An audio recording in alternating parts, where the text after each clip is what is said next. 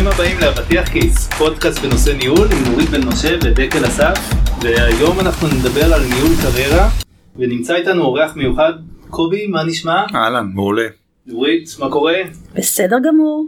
אז אה, קובי, קובי גור, אה, מי שלא מכיר קובי גם אה, בעל פודקאסט עושים שיווק, תספר לנו אולי קצת על עצמך. טוב, האמת היא שאני עושה הרבה דברים, אז הזכרת את הפודקאסט, אני אתחיל מהדיי ג'וב שלי, אה, אז אני אחד מהמייסדים אה, של סטארט-אפ שנקרא אה, וואו אינפלואנס, יחד איתי עם שני שותפים, הקמנו את זה לפני שנה וחצי.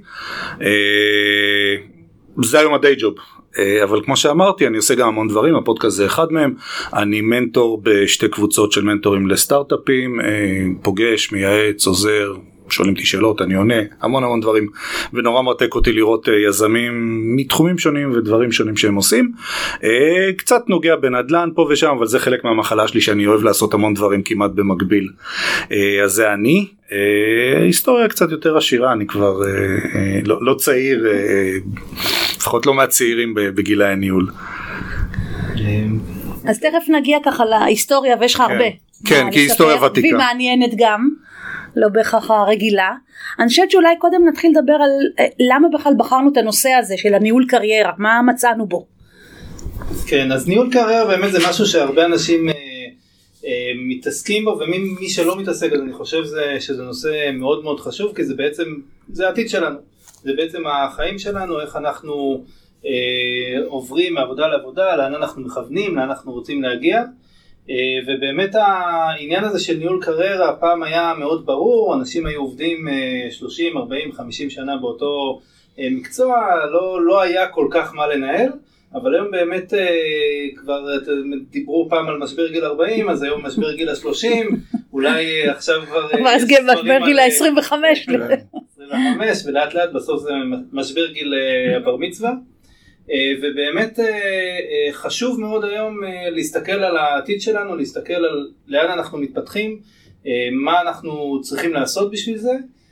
ובאמת בחרנו את קובי כי הסיפור חיים שלו והבחירות בנושא קריירה שלו באמת הן מאוד מיוחדות, אני חושב שיוכלו לתת לנו פרספקטיבה יפה על... אה, לאן שוק העבודה שלנו זז. כן, זה, זה התחיל באמת לפני הרבה שנים, זה לא היום, אבל אה, אני חושב שחלק מהזמן אני התגלגלתי, כמו הרבה מאוד מאיתנו, וכשהגעתי לתובנה שצריך לנהל את הקריירה שלי, אז התחלתי לנהל אותה קצת יותר ברצינות, אבל זה היה תהליך, זה לא היה איזה בוגר אחד ואמרתי, טוב, אני, אני חייב לנהל את הקריירה שלי.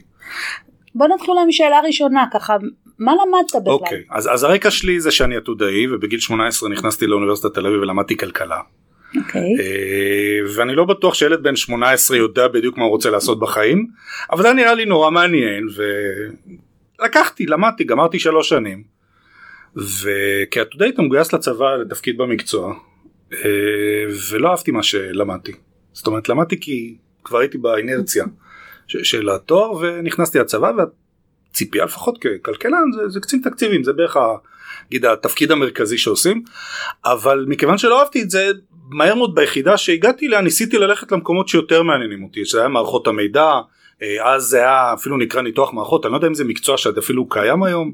אה, ניתוח מערכות אה, דברים שקשורים לארגון ושיטות שזה יותר בוגרי תעשייה וניהול עובדים בו ואהבתי את זה, אהבתי, כי, כי זה היה ללכת ולראות בעיה ולנסות למצוא לה פתרונות, בוודאי פתרונות שבאים מהעולם הממוחשב. Mm. אז, אז, מה, שם התחלתי. התואר השני שלי כבר, שעשיתי אותו תוך כדי הצבא, אה, כבר היה במנהל עסקים, אבל עם התמחות כבר במערכות מידע. זאת אומרת, כבר עשיתי גם ברמת ההשכלה את המעבר.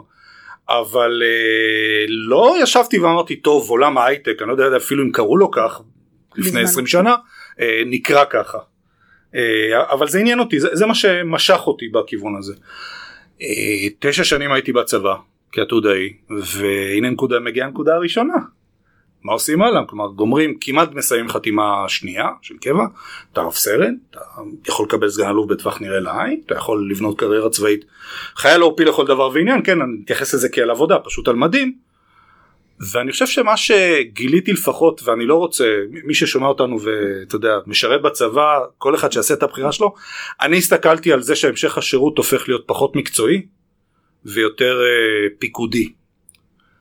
ופחות אהבתי את זה בשלב הזה של החיים שלי למרות שהקריירה שלי הובילה לתפקידי ניהול וגם בכירים לא אהבתי את הקטע הזה כי בצבא זה זה לא ניהולי באמת גם לא ניהולי מקצועי אתה, בהרבה מאוד מהמקרים אתה נהיה ברכאות אני מסמן פה אנחנו בפודקאסט אה, גננת לא אהבתי והחלטתי להשתחרר ושם הייתה הנקודה הראשונה שאמרתי טוב מה עושים ומכיוון שאהבתי את התחום של ארגון ושיטות ומערכות מידע אה, נכנסתי לעבוד בחברת תפן יחסית אה, אז אני לא יודע אפילו אם היא קיימת היום חברת ייעוץ בתחומי תעשייה וניהול אה, שהיה נורא מעניין. אני חושבת שכן, שעדיין כן? מעולה. מאוד מעניין, באמת, מבחינתי. זה היה כבר השלב שאמרתי, טוב, מה אני עושה בחיים? פעם ראשונה, לא בתפיסה כללית של בוא נחשוב 15 שנה קדימה, אבל מה אני עכשיו, לאיזה כיוון אני הולך? שזה בעצם הכיוון שרצית זה היה לכיוון של באמת מערכות מידע או כן. לכיוון של ייעוץ אה, ארגוני? לא, ייעוץ בעיניי, והתקופה שלי בתפן הייתה יחסית קצרה, אה, ותכף אני אסביר גם למה, אבל זו הייתה חברה שמאוד אהבתי כי היא נגעה המון בייעוץ בתחומי מערכות מידע, וגם שילבה את התחומים של תהליכים וארגון ושיטות והתייעלות ודברים מהסוג הזה, אמרתי, אור, יש פה שילוב מאוד מאוד מעניין. ו- ו- ולשמחתי גם הפרויקטים שעסקתי בהם, עבדתי שם שנה, אפילו פחות משנה. Uh, הפרויקטים שעסקתי בהם, כמו הייתי חלק מהמנהלי פרויקטים שעבדו עם צוות ההקמה של חברת TS. אני עד היום יודע להתקין צלחת על בניין, אוקיי? אה, שזו מיומנות חשובה לכל מאוד, אדם. מאוד. אה, לבנות את התהליכים של אגף הנדסה, לבנות, בקיצור זה, זה היה, היה לי באמת כיף.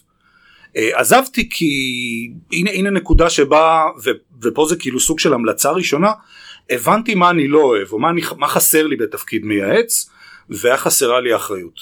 הייתה חסרה לי אחריות. אה, כשאתה מייעץ או, או אתה הולך לסמנכ"ל הנדסה אתה אומר לו תשמע זה התהליך וככה צריך לעשות וזה מערכת שכדאי שתבחר ו... אין ספק שיש לך משקל משמעותי בהחלטה אבל אין לך אחריות ולי הייתה חסרה האחריות הזו ולכן התובנה הראשונה שלי הייתה בוא נלך למקום שבו אני צריך לעשות את הדברים לקבל ייעוץ אני מוכן אבל אני צריך להיות אחראי זאת אומרת רצית להישאר עדיין באותו תחום של מערכות מידע ולקבל עוד נופח של משהו שכאילו יתפסו אותך כאחראי לאותו... נכון נכון שזה אומר תפקידים ניהוליים או תפקידים מקצועיים אבל שהם במסגרת סמכות ואחריות שלך לא חיצונית. אני רוצה רגע לקפוץ פה כי עולה לי משהו ככה משני שתי הנקודות האלה בחיים ועוד זה עוד רק ההתחלה. אה, שאתה שואל את עצמך תוך כדי מה מעניין אותי, מה אני אוהב. נכון ונותן לעצמך תשובות. נכון כלומר לא מוותר. נכון. זה, זה היה מבחינתי גיליתי את זה במקרה זאת אומרת גיליתי מה אני לא רוצה לעשות. היה לי ברור שמה שלמדתי אני פחות אוהב מעולם לא חזרתי לתחומי הכלכלה. אה, אבל נפלתי על זה במקרה באותה מידה יכולתי לשרת בצבא באיזשהו תפקיד אחר לגמרי ולגלות שאני אוהב גם את זה. אני כמו שהבנתם בחיים אני אוהב הרבה דברים ולומד הרבה דברים ומנסה לעשות הרבה דברים אה, אבל נפלתי במקרה על התחום של מערכות מידע והאזורים שנגיד קשורים לפתרון בעיות שזה יותר ארגון ושיטות תעשייה וניהול ודברים האלה אבל זה היה די במקרה. עכשיו באותו שלב בחיים היה לך כבר ניסיון בניהול? לא. אה. כן ניהלתי ניהלתי פיקדתי על צוות אה, הייתי גם ראש מדור באיזשהו שלב אז אה, היו 20 20 אנשים אבל קשה מאוד אה, א' בצבא אתה מפקד על חיילים חיילות שהם לא באים מרקע מקצועי. דבר שני הם לא באים כי כיף להם לעבוד במקום הזה ומקבלים משכורת אז זה שונה מצד שני אתה כן מקבל המון מיומנויות של אה, משימות ולחשוב קצת לטווח בינוני וארוך. וכשאתה ראש מדור אז יש לך אחריות הרבה יותר גלובלית. באיזשהו אחד התפקידים שעשיתי הייתי גם ראש מדור ארגון ושיטות שהיה סוג של החשיבה של היחידה שנים קדימה. בעיקר בהקשרים של איך היא מאורגנת ותהליכים פנימיים בה ומערכות המידע שלה. אז זה נותן מיומנויות אבל אבל זה לא כמו ניהול. זה לא ממש לא כמו ניהול. כשנגיע תכף למקום עבודה הבא שלי אה, אני חושב שאחת המיומנויות שהיום כל מנהל חייב בכמעט כל דרג למעט אולי מנכ"ל זה ניהול במטריצה. וזה קריטי זאת אומרת אתה לא יכול לנהל רק את האנשים שתחתיך. זה, זה פשוט עד כדי כך משמעותי. זה באמת גם ניהול במטריצה וניהול מולטי דיסציפלינרי. כן שגם זה חלק מהעניין כן. מה שאני באמת מנסה להבין כאילו האם הרגשת שיש לך פער לעומת עכשיו כאילו אתה בא מחפש עבודה שהיא יותר ניהול. האם הרגשת שיש לך פער לעומת מתמודדים אחרים שבאים אה, לא, אני חושב שגם מה ש... אני מניח, לא, אף פעם לא דיברתי על זה מי שגייס אותי, אבל אני מניח שמעבר לרקע המקצועי והניסיון המקצועי שבאתי איתו, הם גם כן ראו את היכולות של אה, להוביל צוות או להוביל אנשים למלא איזשהם משימות. עכשיו הייתי יחסית זוטר בתפקידים הראשונים שלי. הייתי מנהל פרויקט עם עצמי ואולי איזה מתמחה או סטודנט לתעשייה וניהול. כשאתה מנהל ים פרויקטים בכיר אז אתה מתחיל לנהל מנהלי פרויקטים אז אתה מקבל, אני לא יודע, אני, אני חושב שבעיניי ניהול בשלבים האלה של החיים שלי זה לא שישבתי וקראתי ספרי ניהול. או שמעתי פודקאסטים, אני חושב שהיה אז. לא היה אז. זהו, אבל, אבל אה, אז, אז זה מיומנויות שאני חושב שחלקם באות מה-DNA העצמי, חלקם מהניסיון שאתה צובר, וחלקם, אה, אני אספר פה משהו, אה, הקריירה שלי בהתחלה לפחות הייתה ניהול פרויקטים, ובאיזשהו שלב גייסתי מנהלי פרויקטים אליי, ואחת השאלות שלי הייתה, תספר לי על הכישלון הכי גדול שלך ומה למדת ממנו. ולא מעט מרואיינים אומרים או מספרים לי סיפור של כיש, כישלונון. זה שלב שמבחינתי נגמר הרעיון, אני אקח את זה לחוויה גרפית, תסתובב תוריד את החולצה אני רוצה לראות את הצלקות על הגב. מנהלי פרויקטים לומדים מהידיים, מהכישלונות שלהם, לא, מה, לא מההצלחות. אני חושב שגם במקרה שלי החלק של הניהול בשלב הזה לפחות של החיים היה יותר מבוסס על ניסיון אישי ולא על איזה שהם תיאוריות או, או תפיסות או... מסודרות. בדיוק. לא לחלוטין לא אני גם לא זוכר שעברתי בשלבים האלה הכשרות של ראשי צוותים או משהו דומה לזה אם כן זה היה בשוליים ותיאוריות מאוד אה, נגיד זה היה יותר ארדקור איך לתת פידבק ניהול זמן דברים מהסוג הזה שהם כאילו בסיסיים בעיניי. כן. לא, זאת אומרת מה שאתה אומר בעצם עוד, עוד לא ידעת לנהל עם עצמך וגם הסביבה מסביב לא באה ואמרה לך רגע ניהול זה נכון, משהו אחר. נכון. זה תפקיד נכון, שדורש נכון. מיומנויות, דורש תפיסה מסוימת של מה, כמו שהיום אתה בא ואומר, מנהל צריך בעצם לדעת אה, לבצע אה, אה, עבודה מטריציונית. כי המציאות דורשת את זה. רמת המולטי ממדים שמנהל נדרש לעבוד בהם, בתוכם, לעבור ביניהם, אה, לקבל תמונת מקרו של 30 אלף רגל, לצלול לרמת השני רגל כדי לראות משהו ברמת הפינצטה, להחליט שעכשיו זו הבעיה הכי גדולה ובזה הוא מתעסק ושום דבר אחר לא מעניין אותו, לעבור ממצב שלום למצב מלחמה, יש כל כך הרבה נקודות שמנהל כמעט ברמה של ראש צוות היום נדרש לעבוד בהם היא אינסופית. ואני חושב שככל לא אתה יכול ללמוד המון ואתה יכול לקרוא המון אבל אתה חייב גם להתנסות המון. ו- וזה אולי הדבר המשמעותי שהבנתי אותו די מאוחר אבל כשהבנתי אותו אז השלב שהתחלתי לתכנן באמת את הקריירה שלי. אז רגע לפני שבוא okay. אוקיי. נשמור ככה על סדר כן. כי בטח מי ששומע אומר אוקיי אז בשלב הזה אתה אז בשלב הזה יועץ? אני בתפן יועץ החלטתי שלא מתאים לי ולשמחתי אה, מישהו שהכרתי עבד באמדוקס באותה תקופה ומשך אותי אליו. היו עוד כל מיני דברים שאמרתי מעבר לייעוץ שלא התאים לי אמרתי אוקיי. שם השלב שגיליתי אמדוקס היא חברה בינלאומית גלובלית אה, אה, עם DNA מאוד מאוד חזק סביב מדלברים בכל מחיר. אה, שם השלב שגיליתי אה, את הבינלאומיות, את הגלובליות. Mm. אז אני כבר בהייטק וגויסתי כמנהל אימפלמנטציה אז כבר גם ניהלתי צוות יחסית קטן ושם אתה לומד לעבוד עם המון צוותים במקביל בארץ בחו"ל אני זוכר שבועיים אחרי שנכנסתי לאמדוקס כבר נסעתי לעבוד עם לקוח בבפלו. זה, זה היה מבחינתי זה לא שלא נסעתי לחו"ל קודם אבל עכשיו אתה נוסע לענייני עבודה. מה אני יודע? לא ידעתי עוד הרבה על, על המערכות של אמדוקס איך אני נוסע כבר לעבוד עם לקוח. זה מדהים איך שבהתחלה ששולחים אותך לחו"ל אתה מרגיש כאילו ממש the chosen one. בדיוק. אחרי כמה שנים אתה אומר לא. לא עוד פעם. אני, אני אגיד משהו שאשתי צוחקת עליי על הקטע הזה אבל למי שעובד בחו"ל תראו אני, אני כבר מגיל 30 נוסע היום אני בן 48 עוד מעט 9 19 שנה נוסע ברחבי העולם. למעט מדינות ערב הייתי כמעט בכל ודרום אמריקה כמעט בכל מקום על, הגל, על הגלובוס. עבדתי עם המון מקומות על הגלובוס. נסיעות לחו"ל נגמר, כבר מת, לא עושה לך את זה. מתחילות, אשתי צחקה עליה שבאיזשהו שלב יש לי כרטיסייה כבר בנתב"ג, אבל נוסעים, מגיעים, אני השתדלתי להגיע נגיד לארצות הברית, מגיעים לקראת הבוקר, הולכים מתרעננים, בשמונה וחצי תשע אתה במשרד אצל הלקוח, עייף בטירוף אבל זה מה יש, עובד עד יום חמישי בערב, עולה למטוס, נוסע חזרה. כמות הפעמים שנשארתי over weekend או שיצא לי לטייל על כף יד אחת אני יכול לספור אותה. אני יודע שיש כאלה שלוקחים את הזמן ומטיילים ונהנים וזה נכון שאתה בערב אתה יוצא עם לקוח או אתה לוקח את הזמן ומטייל אבל החלק של הבינלאומית ועד היום אני אוהב את זה זה התרבויות המולטי תרבויות ולכן גם התאהבתי בחלק הזה. היום אני שנה בתוך הסטארט-אפ לא יצא לי עוד לטוס אני מאוד נהנה עם הזמן בבית אבל מצד זה שני מקום לתלונות לפי דעתי. מצד שני יכול להיות מצד שני אני, אני מסתכל על זה ואני אומר חסרה לי הפגישה עם מישהו מבחוץ אז אז נכנסתי לאמדוקס ותפקיד יחסית זוטר ראש צוות ממש בהתחלה.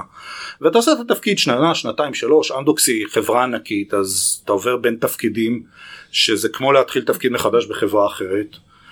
אה, ואתה עולה בסולם הדרגות פה שקוראים לזה. אז מנהל מרמה של מה שנקרא אז מנהל פרויקט אתה נהיה אה, מנהל פרויקט בכיר ואתה עושה תפקידים מסוגים שונים ועובד מ account בקנדה ל account בארצות הברית לאקאונט בדרום אפריקה לבולגריה לאוסטרליה אתה פשוט מסתובב ואתה מקבל גם בדרך אה, מכיוון שאתה עושה גם עוד תפקידים ועוד מערכות אתה פתאום ואתה עובד גם ליד צוותי פיתוח לי לפחות התובנה הייתה שאני לא יכול להמשיך לעבוד ליד צוותי פיתוח בלי להבין את ה...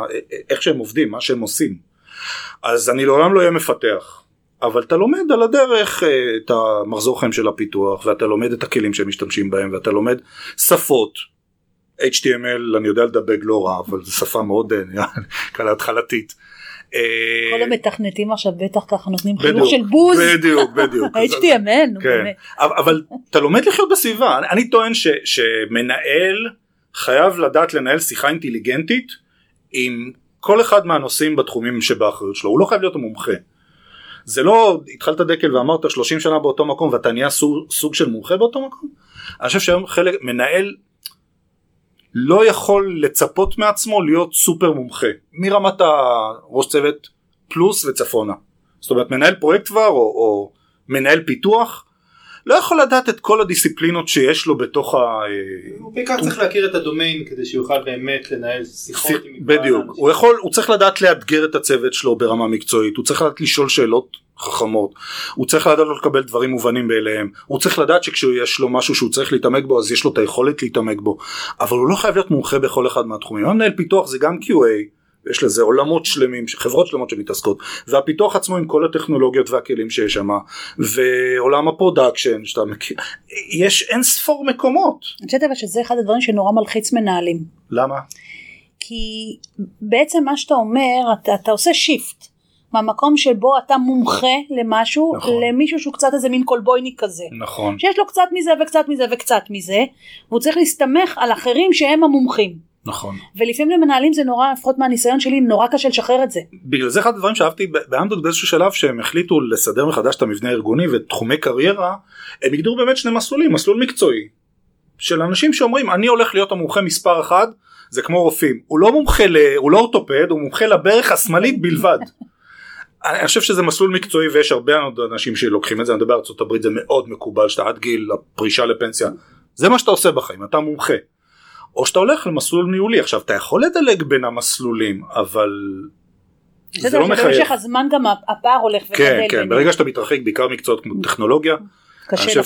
ששלוש ארבע שנים דקל יגיד את זה שלוש ארבע שנים ואתה כבר לגמרי לא אני בעניינים. חושב גם אה, ש- שניהול זה מקצוע בפני עצמו. כאילו, קודם כל אני מסכים שזה אתה מתרחק, אה, אני יכול להגיד שאני עובד מאוד קשה כדי עדיין אה, להיות אה, קשור לטכנולוגיה, אבל יותר כי זה משהו שאני אוהב, לא כי זה משהו שאני צריך. וניהול בעצמו זה מקצוע שצריך ללמוד איך לעשות אותו, ואני חושב שגם אתה צריך להיות מקצועי בזה. נכון נכון. לאו דווקא סותר כאילו את זה שאתה מקצועי, פשוט לא engineer או משהו. זה קצת סותר, אני, אני, באמת? מה, מה זה סותר? זה כאילו אתה לא יכול להיות, אתה לא יכול להחזיק את שניהם אני חושבת. גם נכון. להיות סופר סופר מקצועי אי אפשר להיות jack of all trades בדיוק. זה בלתי אפשרי. אומרת- המקצועי שאני אומר זה מקצועי בניהול. בניהול, אוקיי. אנשים צריך לדעת. זה את לגמרי. לבוא לדבר, להציג, להנגיש. מידע. לתכנן, ל- ל- ל- לוודא שהן משימות מלאות, לא עובדות, לעבוד עם צוות, ל- לדרבן את להסתכל הצוות, על המקרו של הדברים. לשחרר את הפחות טובים, להביא מצוות בינוני לצוות טוב, יש פה, זה מה שהתכוונתי, כן. המון חתיכות נאות, ב...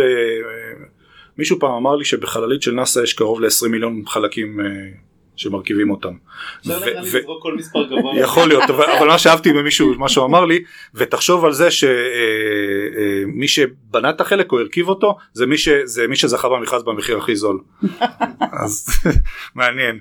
אז זהו אז אני מבחינתי בשלב הזה כבר בחיים באמדוקס אתה כבר הייתי דירקטור בעצם אחראי על delivery של account שלם ואתה כבר עובד עם צוותים מהמון דיסציפלינות בארץ ובחו"ל יש לך לפעמים צוותים גם בחו"ל, ברוב המקרים יש לך כבר צוות.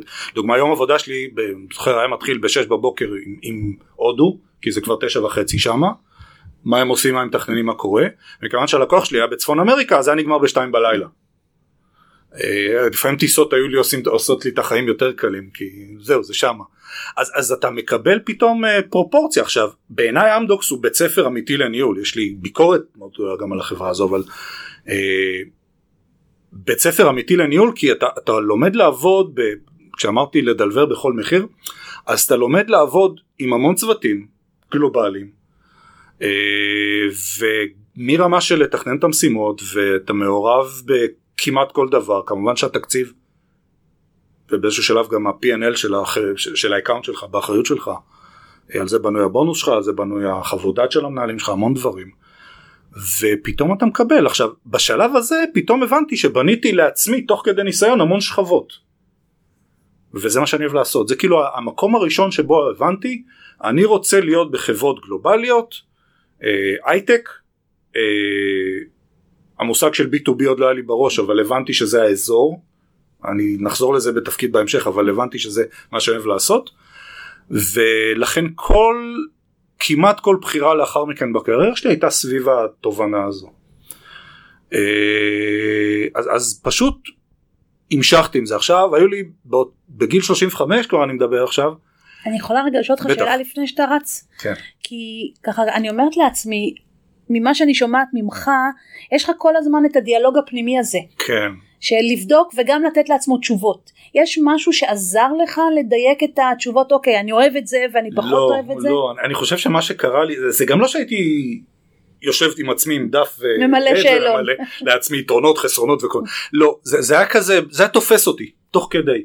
אה, זה היה תופס אותי בעיקר כשמיציתי תפקיד מסוים וחשבתי מה הלאה, זה היום יותר מובנה מבעבר. זה היה תופס אותי כשנמאס לי מסיטואציה מסוימת ואמרתי טוב מה אני עושה כדי לפתור אותה והיום זה תופס אותי או במה שאני עושה עכשיו זה תפס אותי כי הגעתי אני, אני קופץ קדימה אבל אני לא אגיד את זה בפירוט זה תפס אותי אוקיי מה אני עושה עכשיו בחיים. Okay. אוקיי. אה, אני לא יודע אם יש אנשים שאני חושב שכן יושבים היה שלב קצת יותר מאוחר תכף נגיע אליו שישבתי ואמרתי לעצמי טוב בוא נתכנן את הקריירה קצת יותר מסודר עם עצמי אבל עוד לא שמה. בגיל 35 כבר זה הגיע למקום שהיה לי סוג של שוק כי אחד מהמחלקה שלי פרש לפנסיה אני חושב שהיה הפורש הראשון מאמדוקס וזה באמת בלי לשים לב הסתכלתי סביבי ואני חושב שאמרתי עכשיו סביבי זה אמר לא רק בחברה אלא עם חברים ודיברתי קצת וניתחתי את העולם הזה אמרתי יואו אין פה הרבה אנשים מעל גיל 50 לאן כולם הולכים כמו האסקימוסים שולחים אותם?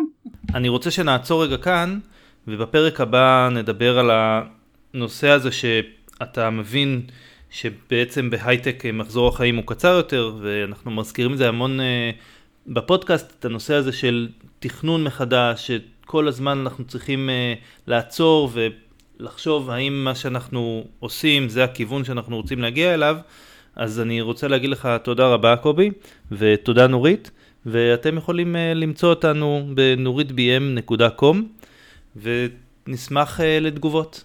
תודה.